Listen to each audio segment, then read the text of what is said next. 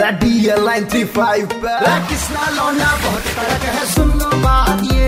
Hello स्वागत है आपका सोमवार की शाम में। किसना मेरा नाम, प्रणाम रेड एफ़ सुन रहे हैं आप। अनु मलिक जी ने बहुत बेहतरीन काम किया है म्यूज़िक डायरेक्टर हैं, जो नए लोग सुन रहे हैं। अनु मलिक जी ने बहुत बेहतरीन गाने दिए हैं, बहुत अलग तरीके के म्यूज़िक डायरेक्टर हैं। तो हाल ही में, जब ओलंपिक के विधा में एक इसराइल के खिलाड़ी को मेडल मिल रहा था तो जो इसराइल का राष्ट्रगान बजा तो वो धुन किसी नवयुवक ने सुनी।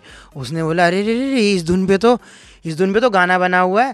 तो मुझे लगा अनु मलिक जी से ही थोड़ा पूछ लेते हैं। नमस्कार सर अपना तारुफ करा दो। Hi everybody, this is me Anu Malik. आराम से आराम से मैं सर वही पूछ रहा हूँ।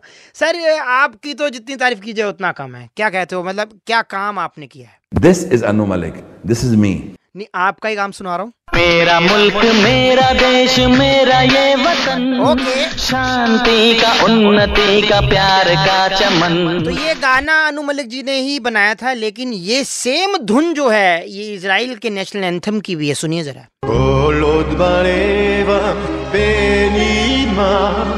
शांति का प्यार। हु बहू हु बहू आपने जो है चिपका दिए सर क्या कहेंगे? Anu Malik is the best. Thank you. Uh, sir? Sir वो तो बोल दो आग लगा दी आग लगा दी। आग लगा दी आग लगा दी आग लगा दी। है बेटे! दिल रुक